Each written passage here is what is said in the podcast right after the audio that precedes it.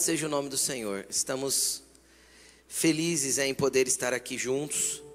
E hoje nós estamos na última mensagem a respeito da série Carral. E eu quero falar um pouquinho dessa série, eu quero explicar para você que às vezes não participou de nenhuma dessas mensagens, não ouviu nenhuma delas. Eu quero te explicar um pouquinho o significado dessa palavra. Essa palavra é uma palavra hebraica, por que hebraico, pastor? Porque hebraico é a língua que foi escrito a maior parte do nosso Velho Testamento bíblico. E essa palavra carral, ela tem um, um, significado de forma simplista como congregação, ela é traduzida como congregação. Só que na explicação do dicionário a respeito do que ela é, ela significa um ajuntamento de pessoas para um propósito comum um ajuntamento de pessoas para aquelas, para pessoas que estão indo para o mesmo lugar para cumprir o mesmo propósito. E o que, que é interessante é que se nós formos para o Novo Testamento, no Novo Testamento, no qual a língua que foi escrita não foi o hebraico, foi o grego, a palavra que define esta palavra aí no grego é a palavra eclésia, que nós traduzimos como igreja. E por que eu uso a palavra carral? Justamente pela essência do que ela carrega. Porque quando a gente fala eclésia ou igreja, nós, na, na nossa geração, nós perdemos um pouco do entendimento e do significado disso. Por quê? Porque nós temos dois mil anos de cristianismo histórico que nos ensinou ou nos condicionou a olhar para a igreja como templos. Então eu passei na frente da igreja. Se tem uma cruzinha lá em cima, é uma igreja. Quem entende o que eu estou falando? E eu olho para um prédio e chamo aquilo de igreja. E a igreja não é o prédio, a igreja é o ajuntamento de pessoas. Nós poderíamos sair desse prédio e nos reunir numa praça, continuaria sendo a igreja. E nós poderíamos estar numa casa, como todas as terças-feiras estamos juntos os nossos garis, ali os, as pessoas reunidas, como chama? Também é uma igreja é onde a igreja se reúne, é onde as pessoas se reúnem que a igreja está, e não no lugar físico, certo? Não no lugar estrutural que construímos para abrigar a igreja, mas a igreja é a essência daquilo que há dentro. A igreja é eu e você, juntos e alinhados para um único propósito, para uma única direção. E obviamente, existe, eu quero que você entenda isso, Existe a igreja que nós chamamos de igreja local, que é isso aqui que somos, ou seja, existe um carral aqui que tem um propósito definido para um único, para uma única direção, e existe a igreja do Senhor sobre a terra, que tem um propósito comum que é dado pelo Senhor, uma missão dada para a igreja certo? Que é ir por todo mundo, pregar o evangelho a toda criatura, fazer discípulos e batizá-los. E o Senhor Jesus deu uma missão para a igreja global. Só que quando nós falamos de um carral como esse, ou seja, de um, um corpo local, existem atribuições que o Senhor nos deu para a área que estamos inseridos, para o lugar que somos colocados, para aquilo que Ele quer que a gente desenvolva. E essa é, essa é a essência e o entendimento de carral. Então, a primeira coisa que eu quero que você entenda é que não existe cristianismo fora do corpo. Não existe cristianismo fora da igreja. Não existe a, a, a forma de eu servir a Cristo desconectado de um corpo. Por quê? Porque aprove é, a Deus é, manifestar a sua glória e o seu propósito através da igreja neste tempo. Então, tudo que ele vai fazer na terra é através da igreja. E eu queria que você entendesse que não existe igreja no singular, nunca. Não existe o eu igreja, só existe o nós igreja. Não existe a igreja no singular, eu sou a igreja. Não existe esse termo bíblico e nem essa concepção bíblica. E não tem como eu transformar isso numa realidade se o que Jesus falou sobre igreja é sempre o ajuntamento de pessoas, é sempre o nós. Então, juntos, formamos o carral de Jesus, entende? Formamos aquilo que é o corpo, que é a igreja. E nós estamos falando um pouco sobre isso. E é um assunto que a gente já falou bastante hoje, como eu disse, é o encerramento dessa série de mensagens. E, e a gente veio correndo uma série de assuntos a respeito de comunidade e de carral, desde o povo, a saída do povo do Egito. E a gente veio decorrendo sobre tudo isso. E o tema da mensagem de hoje é até certo ponto. Então olha para a pessoa que está do teu lado e fala assim, ó, a gente vai junto, fala para ele até certo ponto. Amém? E é isso que eu quero fazer você entender, preste atenção. Obviamente, se você falou para tua esposa, para seu marido, você pode desfalar. Porque nesse caso, com a esposa com o marido, você tem que ir até o fim mesmo. Não tem ponto final. Porque a ideia aqui do até certo ponto é a comunidade. Então vem comigo e não a aliança do casamento, que é outro nível de aliança. Tudo bem? Então tá bom. Então fala, então olha, se você é casado, olha para o esposo e fala: "Com você eu vou até o fim". Amém? Mas vamos continuar. Eu quero primeiramente, principalmente para você que está aqui às vezes a primeira vez, está ouvindo essa mensagem a primeira vez, eu quero decorrer um pouquinho do que falei nos últimos dias para que você entre no contexto. Nós começamos a falar a respeito do povo de Israel quando era escravo no Egito e Deus deu uma ordem. Deu uma ordem para quem? Para Moisés? Não, Deus deu uma ordem para a comunidade. Peguem um cordeiro, tragam para casa, matem o cordeiro, passem o sangue nos umbrais da porta. E todos tiveram que fazer foi uma ordem que um líder recebeu, mas era uma ordem que envolvia todo o carral de Israel dentro do Egito.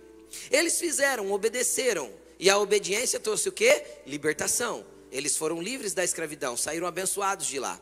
E aí depois a gente falou o quanto, quando nós andamos no coletivo, existem coisas que, existem momentos que Deus muda a direção do coletivo. Nós lemos um texto onde dizia que o povo estava marchando pelo deserto sem que saiu do Egito e Deus mudou o rumo. E Deus mudou o rumo da comunidade toda, mas ele se comunicou com Moisés, não foi isso? Então eles mudaram o rumo. E todas as vezes que o rumo de uma comunidade muda, muitos estranham. E eu, a gente comentou sobre isso. Imagina lá, 2 milhões de pessoas andando, de repente o rumo muda. Eu tenho certeza que um olha para o outro, por que está virando? Mas para lá não é o mar? Mas por que, que sempre tem aqueles que questionam tudo, sim ou não? Sempre tem os que não entendem, sempre tem os que não compreendem. E aí, é, foi uma pregação que chamou, é só avançar. Veja ela no YouTube que eu tenho certeza que vai edificar a sua vida. Mas há, há momentos que é só seguir o fluxo. Existe uma comunidade ao teu redor que protege a tua fé. Então, aqueles momentos que dá vontade de fugir, ficar sozinho, não querer ir para o rumo que a comunidade está indo, se, se desconectar da igreja, desistir dela, Olha para onde a maioria está indo. Se há um povo que anda com Deus, eles estão indo em direção de Deus. Por mais esquisito que eles pareçam, por mais estranho que pareça ser, Deus muda o rumo e leva um povo para mais próximo dele. Por mais ah, estranho que pareça ser a direção que está tomando, olhe para a maioria entenda que o Senhor conduz certas coisas que não vai caber na nossa cabeça, certo? E isso não pode ser um motivo de você desistir da igreja. Quem aqui já tentou, já quis desistir da igreja? Eu já. E mais alguém? Que são, vocês são muito lindos, gente. Pouquinha gente, que bênção. É tão bom falar para um povo que ama tanto Jesus assim, que nunca pensa nessas coisas igual eu. É tão maravilhoso. Mas a gente tem dia que a gente quer desistir da igreja, a gente fica chateado, a gente fica magoado. Mas a gente precisa continuar avançando e entender que na coletividade existe lapidação, na coletividade existe o trabalhar de Deus na tua vida. Tudo bem? E aí a gente foi falando, Deus mudou o rumo. E aí, quando eles chegam na beira do mar, ainda estou fazendo a introdução, tá bom? Quando eles chegam na beira do mar, quem vem perseguindo? O inimigo. Onde eles ficaram? Olhando para o inimigo e morrendo de medo. O que, que Deus falou? Não clame a mim, Moisés. Só manda o povo avançar. Tira os olhos do inimigo e vira para a direção que eu estou dando e só siga para aquilo que eu estou mostrando. Vá em frente. Então eles avançaram e o mar se abriu. Do outro lado eles celebraram, dançaram, cantaram, festejaram, ficaram felizes. E a semana retrasada eu falei um pouco das famílias que ficavam para trás e os inimigos atacavam. Não se desconecte da comunidade. Não se distancie do teu carral. Não se distancie do coletivo. Isso é um ambiente perigoso para se estar. Eu falei isso a semana retrasada, você pode procurar no YouTube. E a semana passada, a gente falou da importância do, daquilo que é plural. Como assim, pastor? Cada um de nós fomos, somos parte de um corpo. E cada um de nós fomos chamados para uma coisa. E a gente falou quando os amalequitas vieram atacar o povo de Israel em Refidim. E o que, que aconteceu lá? Aconteceu que Moisés estava em cima do monte, orando. Ele foi sozinho? Não. Quando eu tenho algo para fazer que tem a ver com o propósito de Deus, eu preciso de pessoas ao meu lado. Arão e Ur subiram com ele.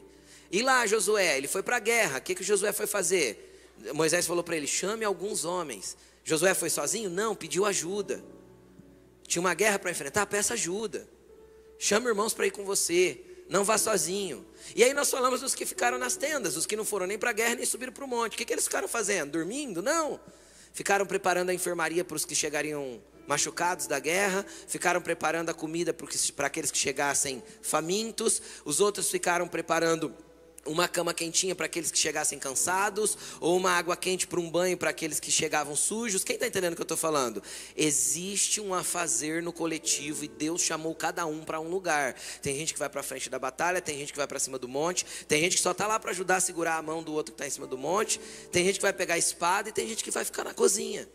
Preparando a comida para o que chega faminto, preparando a cama para o que chega cansado, porque isto é o carral de Deus. Cada um de nós tem um lugar específico. E nós precisamos entender um pouco disso. E aí, chegando na palavra de hoje, eu quero ler três textos com você para que a gente comece a decorrer a palavra. E a princípio eu quero ler com você o que está em 2 Coríntios 3,13. 2 Coríntios 3, 13. E eu vou ler esse verso só para que faça sentido lá no fim, tudo bem? Você vem comigo? Segundo aos Coríntios 3:13. Diz assim: Não somos como Moisés, que colocava um véu sobre a face, para que os israelitas não contemplassem o resplendor que se desvanecia, que ia acabando. Então Moisés, o que, que Paulo está afirmando? Nós não somos como Moisés, que colocava um véu sobre o seu rosto, para que os israelitas não vissem que o brilho da glória, o que a glória ia acabando, o resplendor ia perdendo o seu brilho. Tudo bem?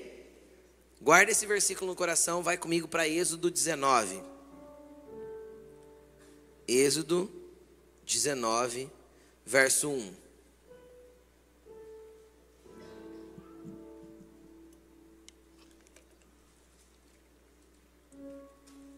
Verso 1 e verso 2.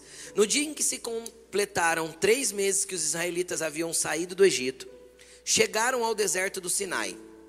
Depois de saírem de Refidim, entraram no deserto do Sinai e, o, Israel acampou ali diante do monte.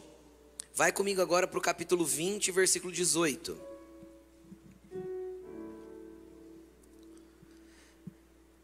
Vendo-se o povo diante dos trovões e dos relâmpagos e do som da trombeta e do monte fumegando, todos tremeram assustados, ficaram à distância e disseram a Moisés: Fala tu mesmo conosco e ouviremos, mas que Deus não fale conosco para que não morramos. Moisés disse ao povo: Não tenham medo Deus veio prová-los para que o temor de Deus esteja em vocês e os livre de pecar. Mas o povo permaneceu à distância, ao passo que Moisés aproximou-se da nuvem escura em que Deus se encontrava. O que, que aconteceu? Eles estavam em Refidim, houve essa guerra com os amalequitas, eles venceram. Então eles voltaram a peregrinar pelo deserto e eles desceram para o Monte Sinai. E depois de três meses de saírem do Egito, eles chegaram no pé do monte. E quando eles chegaram ali no pé do monte, o Senhor falou com Moisés de novo. E falou para ele assim: Olha, Moisés, eu quero que o meu povo se encontre comigo. Eu quero que o meu povo me contemple, me veja e me entenda. Só que para isso, Moisés, peça para o povo se santificar, hoje e amanhã, porque no terceiro dia eu virei até eles. E o povo fez, se purificou, se consagrou, se separaram, fizeram aquilo que tinha que ser feito. Então, no terceiro dia, eles se aproximaram do monte, até os limites que Deus tinha dado para Moisés: ó, manda eles chegarem até aqui, eu vou vir, e quando eu vir, eu vou chamá-los para mim, e é para eles subirem. E aí o que, que aconteceu? Aconteceu que quando eles viram Deus descendo sobre o monte, sobre o monte Sinai, em poder e grande glória, com relâmpagos, trovões, sons de trombeta, eles ficaram morrendo de medo. E eles deram um passo para trás e disseram para Moisés: Moisés, nós não queremos ouvir Deus. Fale você conosco. E nós ouviremos. E eles deram um passo para trás e se afastaram. Moisés falou: Não tenham medo. E eles deram mais um passo para trás e se mantiveram à distância. Eu quero, eu quero conduzir você no entendimento nessa noite. Do momento em que eles foram chamados para sair do Egito e que Deus deu os primeiros comandos para o sangue do cordeiro estar nas estruturas das casas deles, para eles levarem a presença do cordeiro para dentro dos seus lares, para eles acreditarem naquele sacrifício e que Deus tirou eles com forte mão do Egito, abençoados, cheios de bens, abriu o mar para eles, deu, deu vitória para eles sobre inimigos. Tudo isso foi feito de forma coletiva e a comunidade fez isso juntos.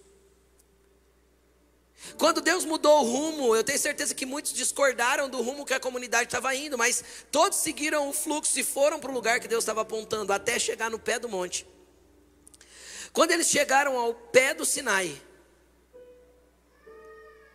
Deus deu mais uma ordem a nível coletivo que foi: santifiquem-se, preparem-se, porque eu virei até vocês. E eles fizeram juntos, como comunidade. Então o que eu quero te falar? Eu quero te falar que a comunidade tem um poder poderoso para ajudar pessoas a saírem da velha vida, das velhas estruturas de escravidão. A comunidade tem um poder poderoso para dar entendimento, para dar apontamento, para dar direção, para abrir caminhos no meio do mar, para abrir caminhos pelo deserto. Tudo isso Deus faz de forma coletiva e nós precisamos uns dos outros para isso. Indiscutivelmente nós precisamos. Por quê? Porque na comunidade nós somos lapidados.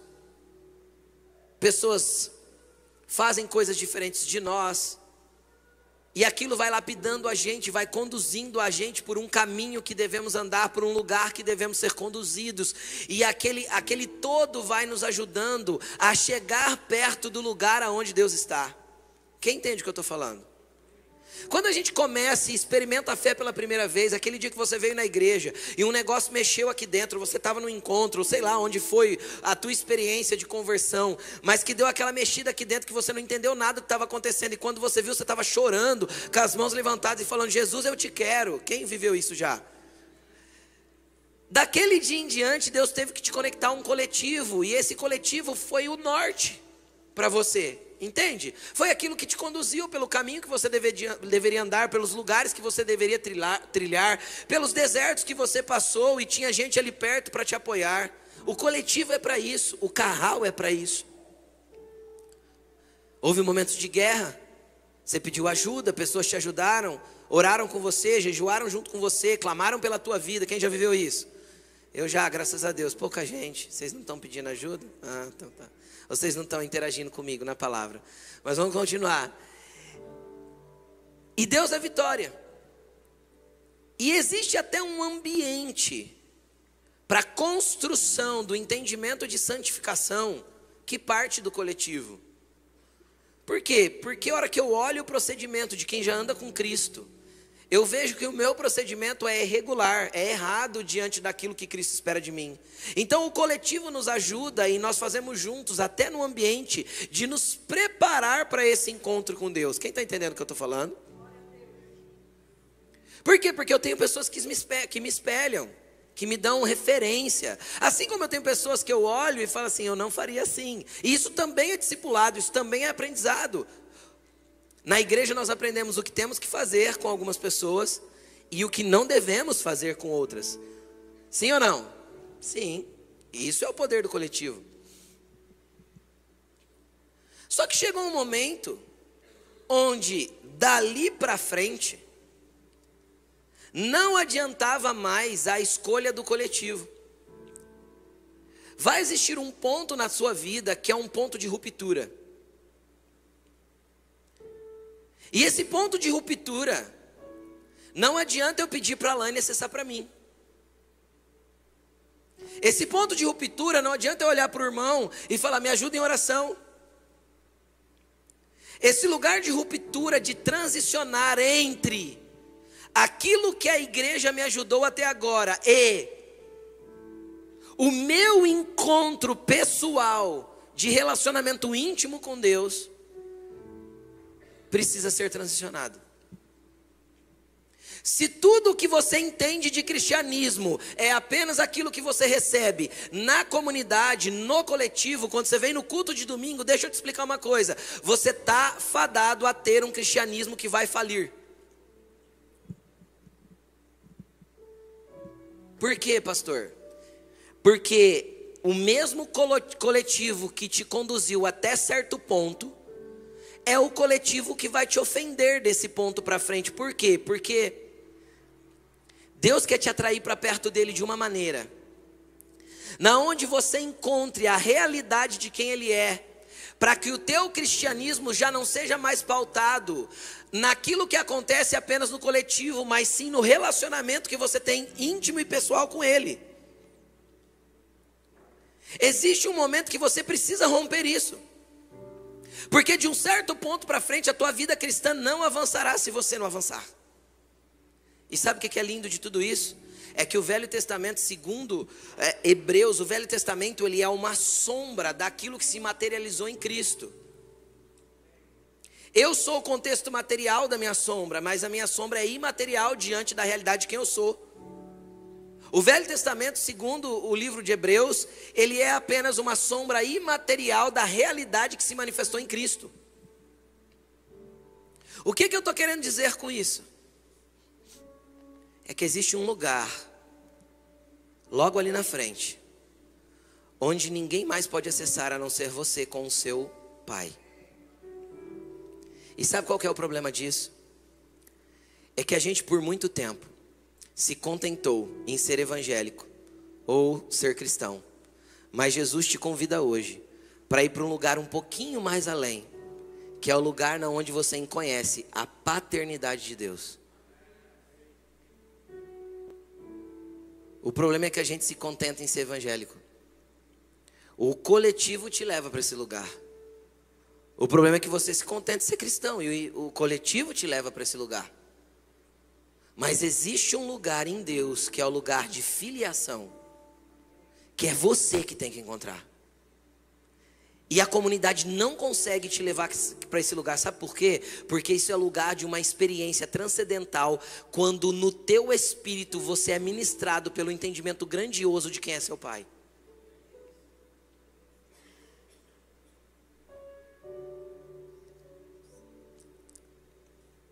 Sabe por que a gente não devia ser contente por ser chamado de evangélico?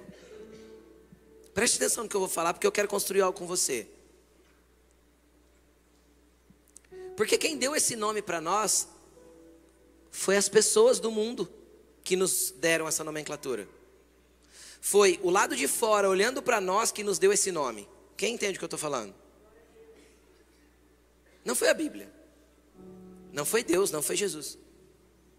E sabe por que você não deveria ser contente de ser chamado de cristão? Agora a onda mais moderna, não, não, não é evangélico, não, eu sou cristão. Deixa eu te contar uma coisa, segundo Atos capítulo 13, Foi em Antioquia, uma cidade da Ásia, que pela primeira vez os seguidores de Cristo foram chamados cristãos. Ou seja, quem deu o nome de cristãos para os cristãos foi os de fora também, não foi o Cristo. Porque no Cristo eu não, encontrei, eu não encontro identidade de cristão, no Cristo eu não encontro identidade de evangélico, no Cristo eu encontro identidade de filho. Porque ele não veio trazer uma religião, ele veio apresentar um pai. Jesus não veio fundar o cristianismo. Jesus não veio nomenclar um povo, um coletivo de cristãos. Jesus veio apresentar um relacionamento com o Pai que estava interrompido pela impossibilidade do meu pecado. E ele veio abrir um caminho para que fôssemos filhos. Agora eu quero tentar, tentar com a minha voz, mas eu espero que no espírito você receba isso. Fazer você entender o que é ser filho de Deus, porque nós perdemos a dimensão disso.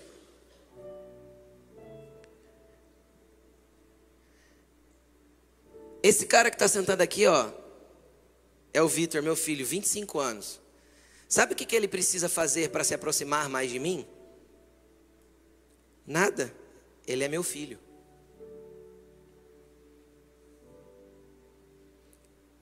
Sabe o que ele tem que fazer para ser meu herdeiro? Nada. Ele só nasceu. Sabe o que a Bia tem que fazer para ser minha herdeira? Nada. ela já nasceu nessa condição.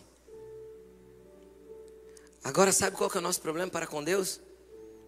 É que a gente não tem a perspectiva do que é o novo nascimento nele. A gente ainda vive sobre uma velha natureza e a gente usa o cristianismo para tentar lapidar o homem caído. A gente usa o coletivo, o carral, a igreja para tentar melhorar o homem não regenerado em Cristo, não nascido de novo. A gente pega a nossa velha maneira de viver, a nossa velha existência, e a gente tenta um aperfeiçoamento dela através da igreja. E Deus não quer aperfeiçoar o seu velho homem, Deus quer matá-lo. Para que você nasça como uma nova criatura, e nascido como nova criatura, você não precisa fazer nada mais para ter mais de Deus. Porque todo o acesso que você precisa foi conquistado por Jesus. Quando ele se tornou o caminho, a verdade e a vida que leva ao Pai. Isso era tão realidade na vida humana de Jesus que ele nunca chamou Deus de Deus, a não ser na cruz, quando Deus se separou dele por causa do meu pecado e do seu pecado. Quando todos os meus pecados e todos os pecados da humanidade recaíram sobre Jesus, a Bíblia diz que o Pai se afastou. E quando o Pai se afasta, ele clama: Deus meu, Deus meu, por que me abandonastes? Porque ali o Pai estava desconectado dele por causa do meu pecado e do seu pecado. Mas em todo o restante do contexto bíblico, Jesus chama Pai de Pai. Vocês conseguem entender a dimensão que Jesus andava? Agora, sabe qual foi o problema do povo de Israel não conseguir ir avante na proposta de Deus? Houve um problema. O problema do povo de Israel não conseguir avançar para cima do monte, para esse lugar de relacionamento, para esse lugar de encontro com Deus, foi exatamente o que eles disseram. E se você puder reprojetar para mim no telão, ah, versículo 19. Está escrito assim, ó. E disseram a Moisés. Versículo, é, Êxodo 20, 19.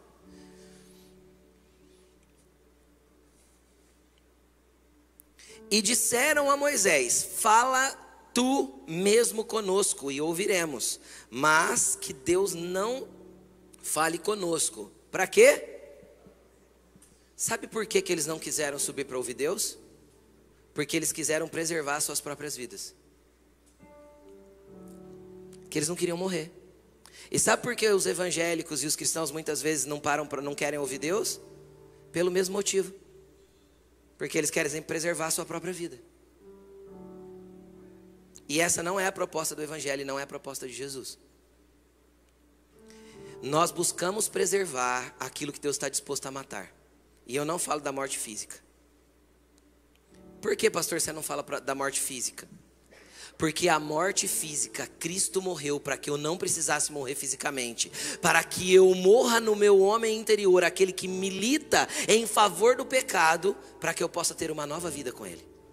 Eu não sei se você está me entendendo. Eu quero ler um texto com você.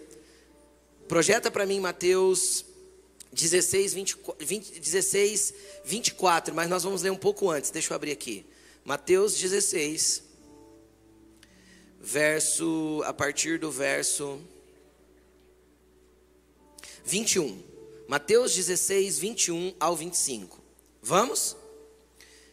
Desde aquele momento, Jesus começou a explicar aos seus discípulos que era necessário que ele fosse a Jerusalém e sofresse muitas coisas nas mãos dos líderes religiosos, dos chefes dos sacerdotes e dos mestres da lei, e fosse morto e ressuscitasse no terceiro dia.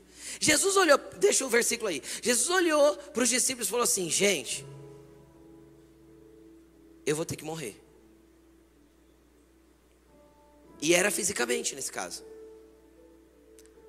Era a morte que os filhos de Israel resolveram não ter lá no Monte Sinai. Quem está entendendo o que eu estou falando? E eles não morreriam. Foi só medo. Foi só um jeito de tentar preservar a própria vida. Versículo 22. Então Pedro, chamando a parte, começou a repreendê-lo, dizendo: Nunca, Senhor, isso nunca te acontecerá. É muito ousadia de Pedro, né?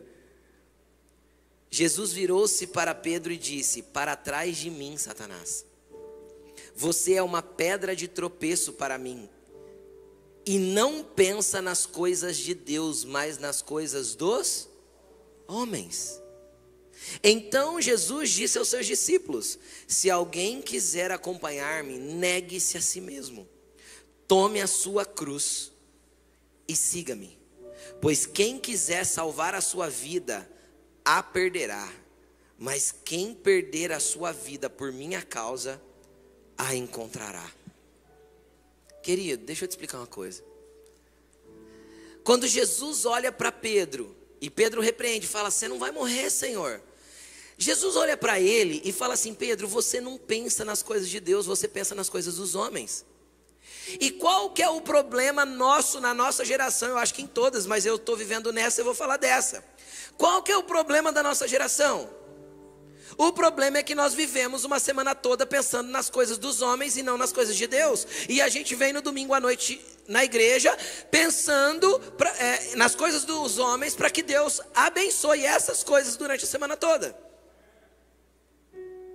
Então eu venho na igreja com uma lista de desejos e apresento para Deus como se Deus fosse o, o mago que cavarinha de condom com, com uma poção mágica te desse e resolvesse todos os seus problemas. E eu não estou dizendo que ele não é capaz de resolver. Mas deixa eu te explicar uma coisa: muitos dos problemas que estão batendo na sua porta, seja ele físico, emocional, financeiro, é simplesmente para te conduzir para um lugar de morte. E você está lutando pelas coisas para preservar a sua vida. Por quê? Porque você ainda pensa nas coisas dos homens, do jeito dos homens, a maneira dos homens e não a maneira de Deus. O problema de Pedro aqui é que ele pensava do jeito que os homens pensavam. E Jesus enxergava por outra ótica. Jesus estava dizendo para eles: Eu vou morrer a sua morte, Pedro. Só que você me repreende por isso. Porque você enxerga de forma muito minúscula diante da grandiosidade daquilo que eu vou fazer na cruz. Aí qual que é a proposta de Jesus quando ele vê Pedro pensando desse jeito? Olha, se alguém quer me seguir, se alguém quer ser meu discípulo, se alguém quer me acompanhar, quem quer acompanhar Jesus aqui diz amém. Tem gente que ficou até com medo de falar amém. Negue-se a si mesmo. Tome a sua cruz e siga-me. Cara, esta é a palavra central daquilo que Jesus quer fazer na sua vida. Fazer você morrer para você mesmo. O negue-se a si mesmo é a realidade de começar um processo de mortificação do seu velho homem, para que nasça em você um outro homem regenerado segundo a figura daquilo que Cristo quer que você se torne. Um filho. Existem dois tipos de pessoas sobre a terra. Só dois, pastor? Só. E não importa a cor, nem se o jeito do cabelo, nem se tem ou não cabelo.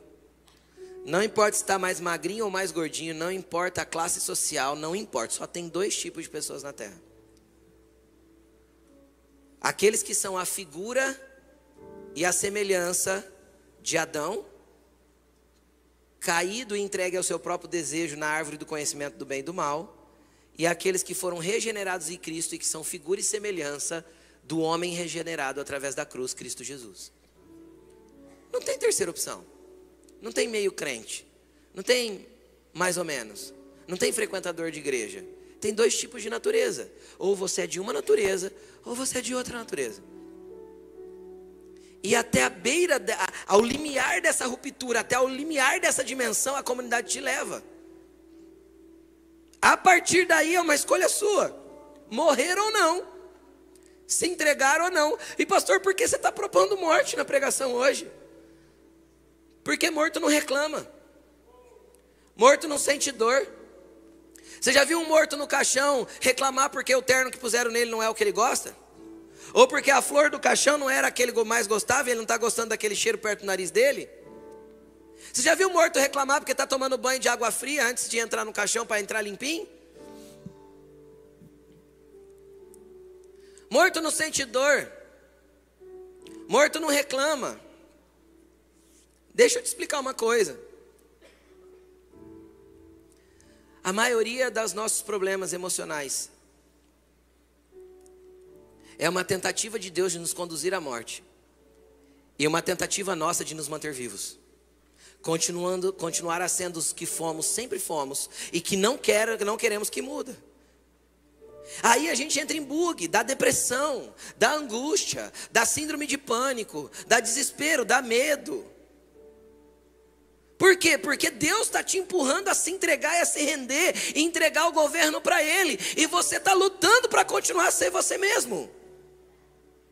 O monte está fumegando e te chamando, falando: vem, porque eu vou te inserir numa realidade daquilo que você ainda não compreende. Você ainda está enxergando aqui. Eu quero que você enxergue de uma perspectiva completamente diferente: a vida, o propósito, a existência, tua empresa, teu negócio, aquilo que eu vou fazer através de você. Eu quero te inserir em um outro lugar. Só que o monte está fumegando e você está se afastando.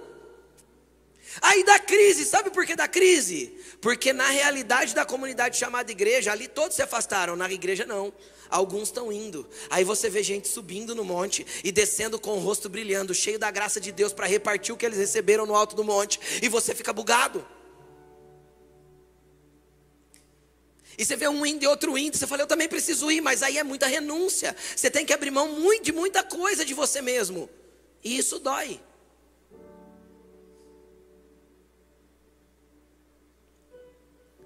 Os processos de Deus, na maioria das vezes, é como a retirada de um tumor maligno. Está lá dentro, ninguém vê. Muitas vezes o hospedeiro daquele tumor não sente nada. Só que você precisa para uma mesa de cirurgia. Ser aberto. Uma ferida é causada. Você não tinha nada, você estava bem, estava lá dentro, estava te incomodando. Quem já viu acontecer isso com com um tumor maligno. Exteriormente a pessoa estava perfeita. Interiormente tinha alguma coisa matando ela. Tinha células cancerígenas se proliferando. E o médico falou: Nós temos que intervir. E quantas células cancerígenas do pecado, do seu próprio egoísmo, do seu medo, da, do seu jeito de ser, da sua arrogância, estão se proliferando dentro de você e Deus está a todo tempo te empurrando para um lugar, para uma mesa de cirurgia, para te abrir. Só que quando Ele te abrir, ele vai causar uma ferida que não existia, mas não é uma ferida para morte, é uma ferida para arrancar o câncer e te fechar para uma cura definitiva. Isso é o processo do novo nascimento. Isso é o processo de entrar numa nova realidade, numa nova dimensão com Deus. Só que a gente foge. Por quê? Porque eu tenho que negar a mim mesmo. E aí acontece algumas coisas. O que que acontece? Acontece que a gente, pelo coletivo e pelo como nós fomos ensinados, principalmente na nossa nação, nossa nação é uma nação muito cheia de crendices. Nós fomos criados assim. Eu, eu tenho certeza que se eu perguntar para cada um de vocês aqui, ó, fala para mim um ditado, ou uma simpatia, ou uma mandinga, ou um, alguma coisa que sua avó, sua tia te ensinou para você fazer para tirar algumas coisas da sua vida. Todo mundo tem uma para contar, não tem? Põe a folha disso não sei aonde, joga não sei o que, não sei do que. Não é assim, todo mundo tem uma para contar, todos nós. Por quê? Porque a gente vem de uma nação muito, muito cheia de, desses, desse, dessa mistura, desse sincretismo, que não é a realidade de uma nova vida. E aí nós estamos encharcados disso sem perceber, porque fomos criados assim. Aí a igreja evangélica chegou, e ela chegou e se proliferou, e como ela cresceu? Ela cresceu fazendo campanhas para te dar a mesma coisa que o pé de coelho dava. Ela cresceu e expandiu para te entregar a mesma coisa que o sal com alho dentro te dava. Ou seja, ela não veio para falar para você, morra para você mesmo, que você vai inserir uma nova, você vai ver uma nova realidade, na verdade dessa nova vida regenerada em Cristo. Não, ela veio para abençoar aquilo que Deus não está disposto a abençoar. Aí a gente pede um monte de coisa e não recebe. E isso é contrário à palavra de Jesus. Jesus falou assim: ó, pedi, pedi, e vos será dado. Batam, batam e vos será aberto. Peraí, se Jesus pediu para eu fazer isso ele falou que aconteceria, por que eu peço e não recebo? Quem já pediu e não recebeu? Levanta a mão. Vamos ler porque a gente pede e não recebe. Tiago 4, versículo 1. Tiago capítulo 4, versículo 1.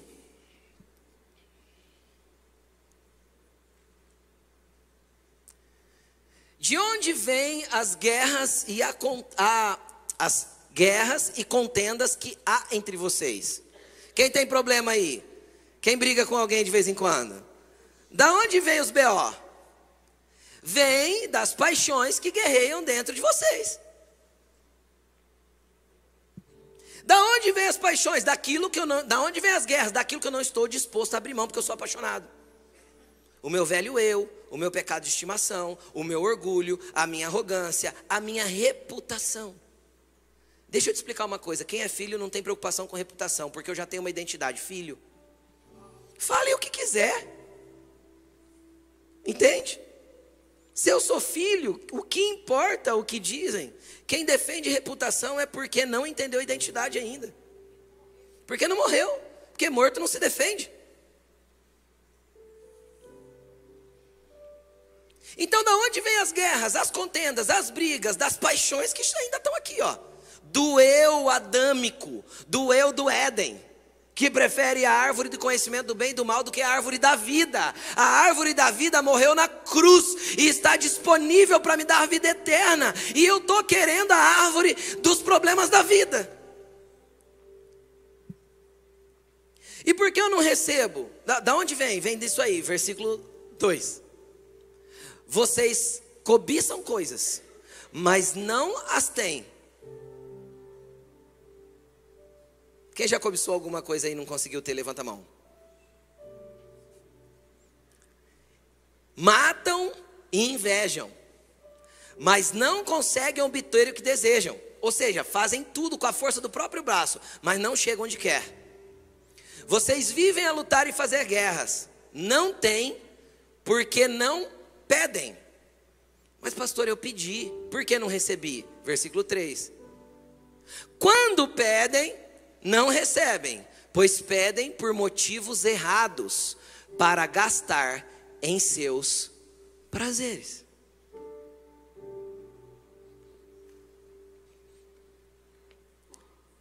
Põe sal grosso no balcão. Entende o que eu estou falando? Porque o sal grosso é para livrar do mal olhado. Aí você se converte, joga o sal grosso fora. Põe a Bíblia aberta no Salmo 23. Para quê? Para livrar do mal olhado.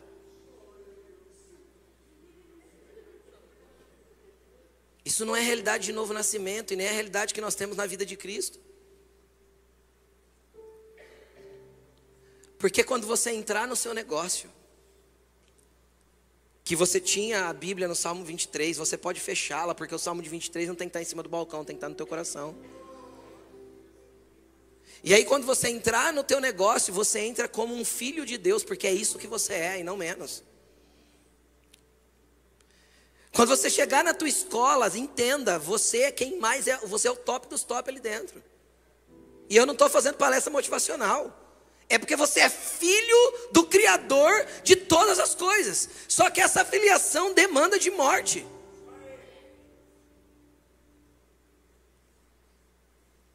Demanda de entrega. A comunidade te fez um cristão. Jesus quer te transformar num filho de Deus. Com autoridade de filho de Deus. Com verdade de filho de Deus. arrancando as suas paixões de dentro de você, anulando essas paixões para que a verdade da vida dele seja manifesta na tua vida e através dela. Agora eu quero te voltar para o primeiro versículo. Moisés subiu no alto daquela montanha, viu a glória de Deus, e com que que ele desceu? Ele desceu com a glória de Deus para manifestar entre as pessoas.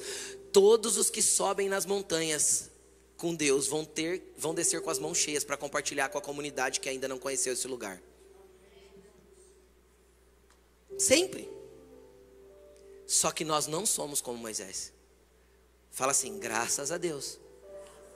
Mas você fala, pastor, não seria bom ser igual a Moisés? Moisés era o top dos top, não era? Cara, Moisés abriu o mar vermelho. Moisés mandou as dez pragas para o Egito.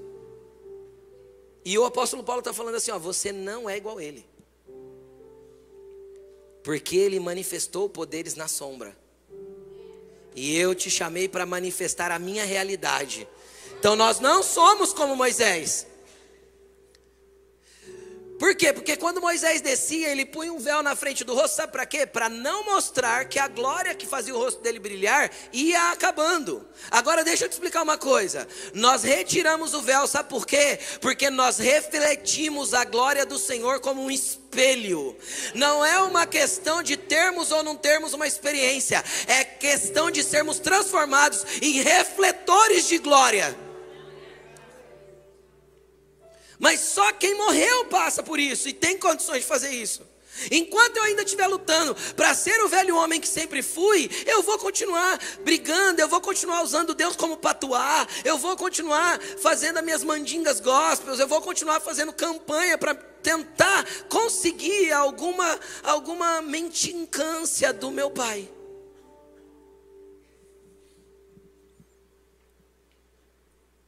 Entendem? A igreja, a igreja ensina a fazer campanha. O que, que é a campanha? Eu fico imaginando. Eu, eu, já falei isso aqui várias vezes, mas eu fico imaginando. O Vitor hoje é casado, tem a vida dele, mas eu fico imaginando a Bia chegando em mim pedindo alguma coisa e eu pedindo para fazer uma campanha de sete semanas para ela conseguir o presente que ela está me pedindo e dando as regras da campanha. Olha, venha todo dia no culto, faça isso, dê sete voltas em volta disso, faça aquilo, faça aquilo outro. E lá no final eu vou ver se eu posso te dar aquilo que você está pedindo, porque se você for bonitinho, eu te dou. Aí nós temos que entender que dentro desse contexto de filiação existe uma condição também, chamada, chamada maturidade. O apóstolo Paulo disse assim que o herdeiro, enquanto é criança, em nada ele é diferente do escravo. E o escravo, o que, que o escravo é diferente do herdeiro? É que o escravo não tem direitos. Vocês concordam comigo? Então existem muitos direitos que, como filhos, temos, que não assumimos ainda. Se eu passei pela experiência do novo nascimento, de fazer morrer o meu velho homem e entrar numa nova realidade, existem coisas que ainda não recebi porque ainda não tenho maturidade para acessar. Muitos, muitos presentes de Deus, muitas heranças de Deus só é me dado mediante o nível de maturidade que eu tenho para administrar a carga de glória que Deus vai colocar sobre a minha vida. Certas cargas de glória eu não posso receber ainda, porque seria menino e não teria maturidade para lidar com ela. E às vezes aquilo causaria em mim orgulho, causaria em mim prepotência, ou eu usaria aquilo para manipular pessoas. Quem entende o que eu estou falando? Porque são níveis de maturidade que o Senhor vai nos dando para acessar níveis de herança. Só que, só que tem um, uma coisa muito poderosa na herança. Qual que é o poder da herança? O poder da herança é que eu não faço nada para recebê-la. Só que o meu pai tem que ter morrido para eu poder acessar. E Jesus morreu para que você tivesse acesso à herança. Ele pagou o preço para que a herança fosse sua. Então agora é só você amadurecer. No desenvolvimento dessa nova vida, na caminhada dessa nova realidade. É só você amadurecer nessa caminhada. Como eu amadureço, pastor? Quanto mais vezes você for para o alto do monte, encher as mãos e trazer para servir os outros, mais amadurecimento você vai ter. Quanto mais vezes você subir ao monte, encher as suas mãos e descer para compartilhar, quanto mais você tiver as mãos abertas daquilo que Deus está te dando, mais você vai amadurecer. Pastor, por que eu vou amadurecer? Porque tem pessoas que não subiram lá e vão pegar daquilo que está na sua mão disponível. Só que tem pessoas que vão pegar porque você ofereceu, e tem pessoas que vão roubar aquilo que você está trazendo, arrancar a força de você. Quem está entendendo o que eu estou falando? E aí às vezes você vai ficar bravo, vai dizer quem ela pensa que ela é, por que, que ela está fazendo isso comigo? Ela só está forjando um amadurecimento para que na hora que você subir, você é morto, lembra? Você não briga por causa das coisas. Você não milita pelas coisas da terra. Você não enxerga como a terra enxerga. Você precisa andar em outra perspectiva. Se estão arrancando coisas de você, é porque Deus está liberando as suas mãos para receber mais, para poder ter como trazer coisas maiores lá de cima para aqueles que estão precisando. Por isso que Jesus falou assim: ó, se alguém te obrigar a ir com ele uma milha, vai com ele duas. E se alguém te arrancar a capa, dá para ele também a túnica. E se te baterem na tua face direita, dê a outra. Pastor, isso é difícil pra caramba. Não para quem é morto. Porque morto não sente.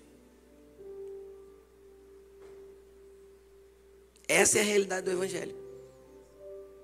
Essa é a realidade do Evangelho. O que está acontecendo, pastor? Porque eu fico irritado na hora que arrancam as coisas de mim. Sim, é só um processo de maturação. O que não pode é o velho homem vir à luz no momento que essas coisas acontecem. Se o velho homem veio para fora, cara, então você vai ter que começar um processo de novo. Se é só um processo de forja e amadurecimento, é para maturidade, é aumentando a tua capacidade de trazer glória lá de cima. É aumentando o nível da sua conexão. Entende ou não? Você tinha uma 3G ruinzinha, daquelas uma, sabe? Agora você tem uma banda larga de vários gigas. E aí você vai aumentando essa capacidade de se conectar com a eternidade e trazer para cá. O download vai ficando bom. A sensibilidade de ouvir a Deus vai aumentando. De repente você está em algum lugar com alguém, Deus fala com você e te pede para fazer alguma coisa. E as coisas vão ficando cada vez mais maravilhosas. Deixa eu te falar uma coisa. Jesus, Deus disse assim: os meus pensamentos são mais altos que os vossos pensamentos.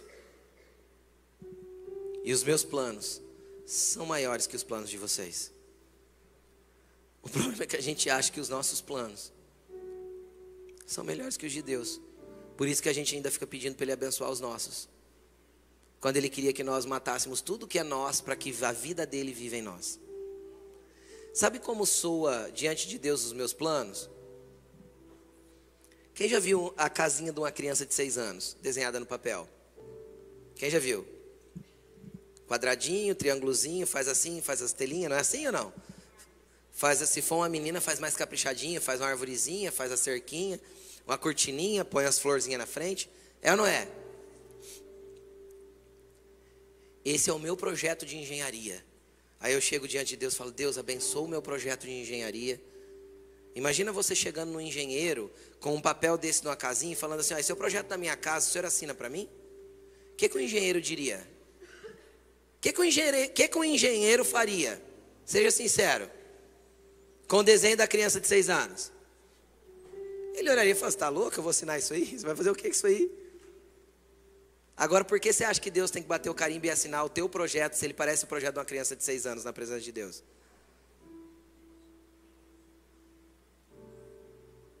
Ai, Deus me abençoa, me abençoa esse meu negócio, isso que eu estou fazendo. Deus me abençoa, me abençoa, me abençoa, me abençoa. Pode pedir, pedir, pedir, pedir, pedir, pedir. Não vai receber. Porque é só para satisfazer o seu prazer, é só para provar para o outro que você está vencendo, é só para mostrar para ele que o teu ex-patrão que você também consegue, é só para provar que você também tem condições de fazer, é só para tentar satisfazer o seu ego e a sua orfandade que você tem. Deixa eu te falar, Jesus quer arrancar todo esse ambiente de orfandade que tem dentro do teu coração, te fazer um filho legítimo, te transformar em alguém que entende quem é o pai, fazer você andar em realeza, porque você é filho do rei. Entende? Você é filho do rei. Ai, pastor, tem umas coisas lá em casa. Estou morrendo de medo, estou achando com os demônios. Deixa eu te falar uma coisa. Deixa eu te explicar uma coisa. Você é filho do rei. Quem que é demônio, querido? Levanta a mão e fala: Você não tem autoridade para ficar aqui, você entendeu? Sai em nome do Senhor Jesus. Acabou. Acabou. Satanás só pode fazer alguma coisa na sua vida se você estiver lutando para ser o seu velho homem, misturado com o pecado. Aí, lógico tem espaço. Aí pode orar o tanto que quiser, que não sai. Porque a base do, do, do demônio é o pecado. Imagina você pegar um saco de lixo, daquele de cozinha, que faz dois dias que está lá fora e está no dia de passar o lixeiro. Quem já viu um saco desse? Cheio. Aí você vai e abre lá no canto da sua sala. Rasga ele e joga no canto. Isso chama-se pecado em alguém que foi regenerado. É o saco de lixo. Aí você larga lá. Aí começa a dar o quê naquele, naquele, além de feder e tudo mais? Começa a dar parasitas. Vem uma barata, vem um rato. Aí você pega e começa a matar os ratos. Só que você larga o lixo lá e mata outro rato. Você larga o lixo lá e mata outra barata. Você larga o lixo lá. Vai resolver o problema dos ratos e das baratas? Por quê? Porque você tem que tirar o lixo que está atraindo os ratos e as baratas. Você não morre para a tua velha vida, não tira o lixo do pecado e você quer que os demônios saiam de você e que Deus te abençoe.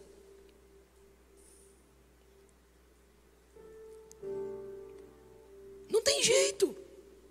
Não tem oração forte que faça isso. Não tem. Não tem campanha que faça isso.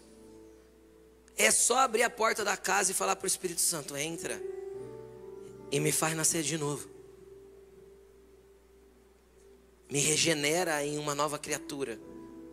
Porque aí você se torna filho, limpo, lavado. Sabe o que, que Satanás pode fazer com uma pessoa dessa? Nada. Nada. Pastor, e por que acontece coisa ruim nas vidas dos filhos de Deus? Acontece ou não? Sim, porque no mundo tereis aflições. Mas tem de bom ânimo, eu venci o mundo. Jesus não ofereceu bonança. Ele ofereceu vida eterna a partir da morte e novo nascimento. Ele ofereceu vida eterna a partir do momento da minha entrega, renúncia para o meu próprio eu e para uma vida de cruz.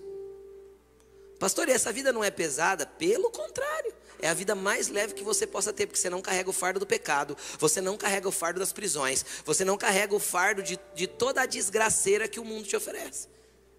Que isso sim pesa a vida das pessoas, isso sim leva elas ao suicídio, a, a, aos problemas e a tudo que acontece. Jesus quer te levar para a realidade de uma nova vida. Só que para isso você tem que abrir mão da sua. Porque aquele que quiser salvar a sua vida, a perderá. Mas aquele que perder, por amor a mim, a encontrará. Na vida eterna, pastor? Não, Jesus disse assim: ó, ainda nesta vida. Você não vai encontrar a vida eterna quando você morrer. Você vai encontrar a vida eterna hoje. A vida eterna é uma realidade. O reino de Deus já é uma realidade. Ah, mas o reino de Deus, o reino de Deus chegou quando Jesus chegou. Ele falou: "Vos é chegado o reino". Onde está o reino? Dentro de mim. O que ele é? Paz, justiça e alegria no Espírito Santo. Então eu tenho leveza em viver uma vida assim, porque eu tenho uma paz que excede todo entendimento. Eu tenho eu, eu tenho um ambiente de justiça, ou seja, eu ando certo com as minhas coisas e eu tenho alegria no Espírito Santo que isso ninguém arranca. Tem gente que acha que vida de cruz é viver carrancudo. É viver de mau humor. Ai, tá difícil, sabe o que, que é? Uns processos aí. Tem processos difíceis para mortificação. Mas a maioria do tempo, querido, você vai estar celebrando. A maioria do tempo é alegria. A, a, realidade dessa, nossa, dessa nova vida é esplêndida. A realidade dessa nova vida é magnífica. É aí eu entendo o apóstolo Paulo, porque a nossa leve e momentânea tribulação produz para nós eterno peso de glória. Essa é a realidade da nova vida em Cristo. Aí você entende porque o cara estava lá na prisão, levou uma chibata nas costas, puseram eles no tronco, sabe o que é tronco? Aquele negócio que põe aqui na mão, põe assim, põe o pescoço. Imagina que condição gostosa para passar a noite. Eles iam ser liberados só no outro dia cedo. Meia-noite, Paulo e Silas fala assim: puxa um, puxa um hino aí, Silão. Silão já puxa um dó lá, começa a cantar e só louvor na, na, na cadeia, com as costas abertas e adoração, filho. E de repente as cadeias se quebraram, abriu tudo e só glória. E eles saíram para fora. Por quê? Porque eles não estavam com os olhos na terra. Pedro, você enxerga como, como os homens. Paulo estava no tronco, com as costas abertas, mas ele não enxergava como homem. Ele enxergava como Deus enxerga. Abriu tudo. O guarda que estava cuidando da cadeia tentou se matar. Paulo falou: não, não, não, não, não, não, não morre não. Calma que eu tenho uma outra morte para você, vamos ali. Ele se batizou na mesma madrugada. Consegue entender? Morreu para sua velha vida, nasceu, a casa dele inteirinha se converteu. Está em Atos 16 isso. Por quê? Por causa de alguém que com as aflições da vida sabia celebrar. Porque tinha alegria no Espírito Santo, porque tinha o reino de Deus dentro, porque era a realidade de um nascido de novo. Vocês entenderam? Existem momentos, querido, que a aflição vem. Jesus falou. O que, que você faz? Faz igual a Cassiane. Então louve. Simplesmente louve. Está sofrendo, louve. Está chorando, louve. Não, não vou cantar não. Tem vitória, louve. Está doendo, louve. Não importa, louve. Seu louvor invade o céu. É isso. Porque há uma realidade diferente dentro de você. Você entende? Dá uma realidade diferente no teu interior, porque você morreu para aquele velho homem.